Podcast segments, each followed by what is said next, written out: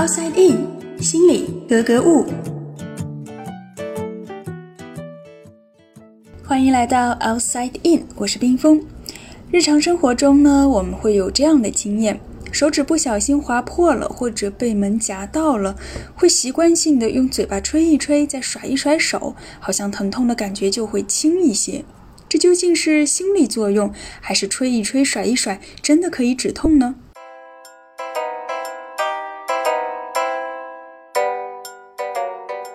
在正式开始之前，我们先来说一个科学家们发现的有趣现象。我们知道温度和痛觉是有关系的，太冷或者太热都会产生痛的感觉，但只要温度控制在一定的范围内，就不会觉得痛。然而有意思的是，当无痛的冷和热同时出现，就很可能会触发痛觉。在实验当中呢，研究人员做了一个装置。上面有十五根金属管并排排列着，通电之后，每一根金属管上都会带有温度，而温度的排列呢是冷热间隔的。也就是说，比如第一根是冷，那么第二根就是热，第三根又是冷，这样依次的间隔。如果我们用手单独去摸冷的金属管，会觉得凉凉的，但不会有痛的感觉。同样的，单独摸热的管也会感觉温温的，不会痛。但是有意思的是，如果我们把手掌放在这个装置上，同时摸到冷和热的交错，就会产生痛觉。这说明什么呢？说明由温度产生的疼痛不仅仅和温度的高低有关，它们之间或许还存在着某种相互作用。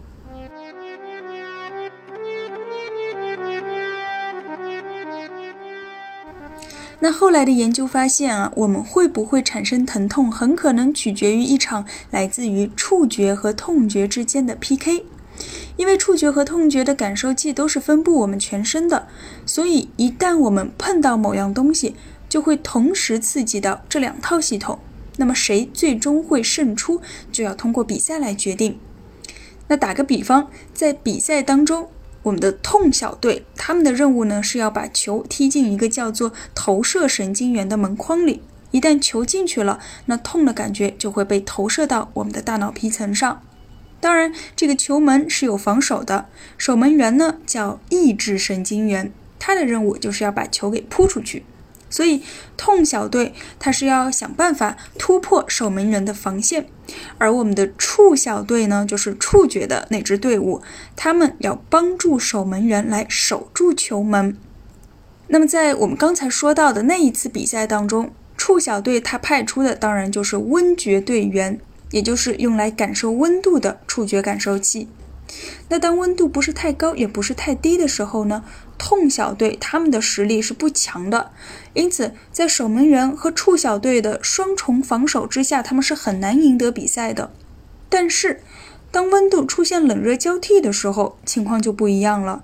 这就相当于在我们的触小队队员的内部起了内讧，他们把自己的实力给消耗掉了，于是呢，就给痛小队有了可乘之机，导致最终的球门失守。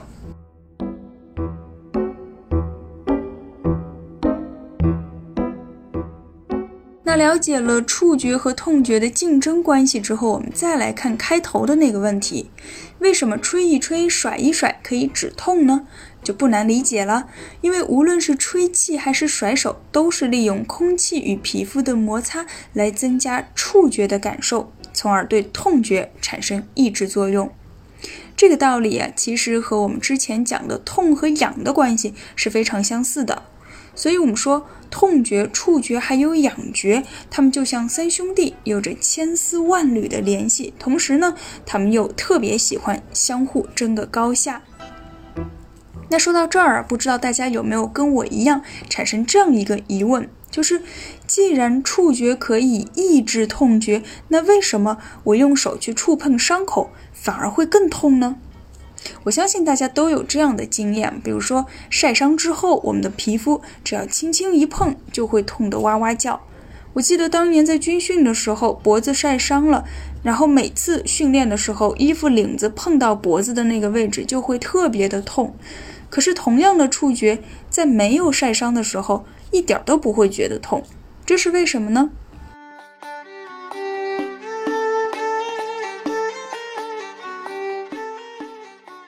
在神经科学里啊，我们把这种由皮肤受损引起的疼痛加剧叫做痛觉过敏，也就是说，我们的痛觉变得更加敏感了。为什么会出现这样的情况呢？因为当我们受伤之后啊，伤口的部位会发炎，分泌出一些痛觉刺激物，比如其中最主要的就是前列腺素。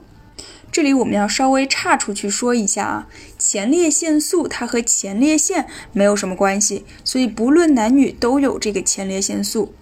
那为什么要叫前列腺素呢？因为它最早被发现啊，的确是从前列腺和精囊腺的提取物当中分离出来的。虽然后来我们知道前列腺素几乎存在于哺乳动物的各个组织和体液当中，但是这个名字已经取好了，并且在当时也已经被广泛使用了，所以也就一直沿用下来了。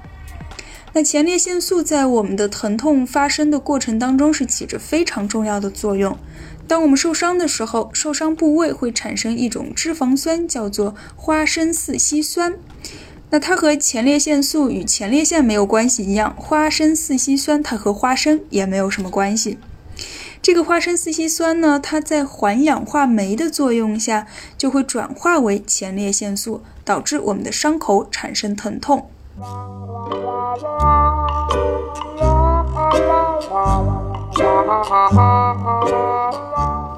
那除了前列腺素。在我们的伤口部位还会分泌，比如说缓激肽、组织胺以及神经生长因子等等。这些物质呢，都可以帮助我们来修复损伤的皮肤，但同时，它们也会放大附近的热觉和痛觉感受器，使它们变得更加的敏感。所以，原本需要强烈的刺激才会产生痛感，现在呢，只要轻轻的触碰就会拉响警报了。至于为什么我们碰到伤口周边的皮肤也会觉得痛，那是因为组织胺会在皮下扩散，它扩散到哪里就会刺激那里的痛觉神经，再释放出组织胺，不断的循环，所以伤口周边一圈也会变得特别敏感。而我们说止痛药的原理是什么呢？其实主要就是两个方向，一个是抑制环氧化酶，让它们不要合成前列腺素。比如说阿司匹林、布洛芬这样的药物都是这个原理。那另外一种呢，就是抑制中枢神经，让痛觉信号无法传输。比如像吗啡、杜冷丁这一类的药物，就是这个作用。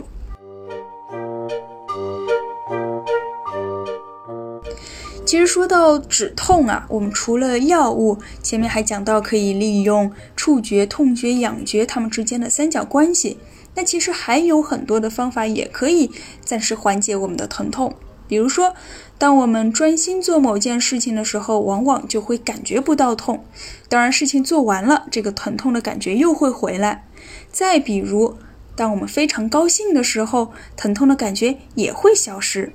所以，保持好心情和专心投入的做某件事情，它们都是很好的止痛剂。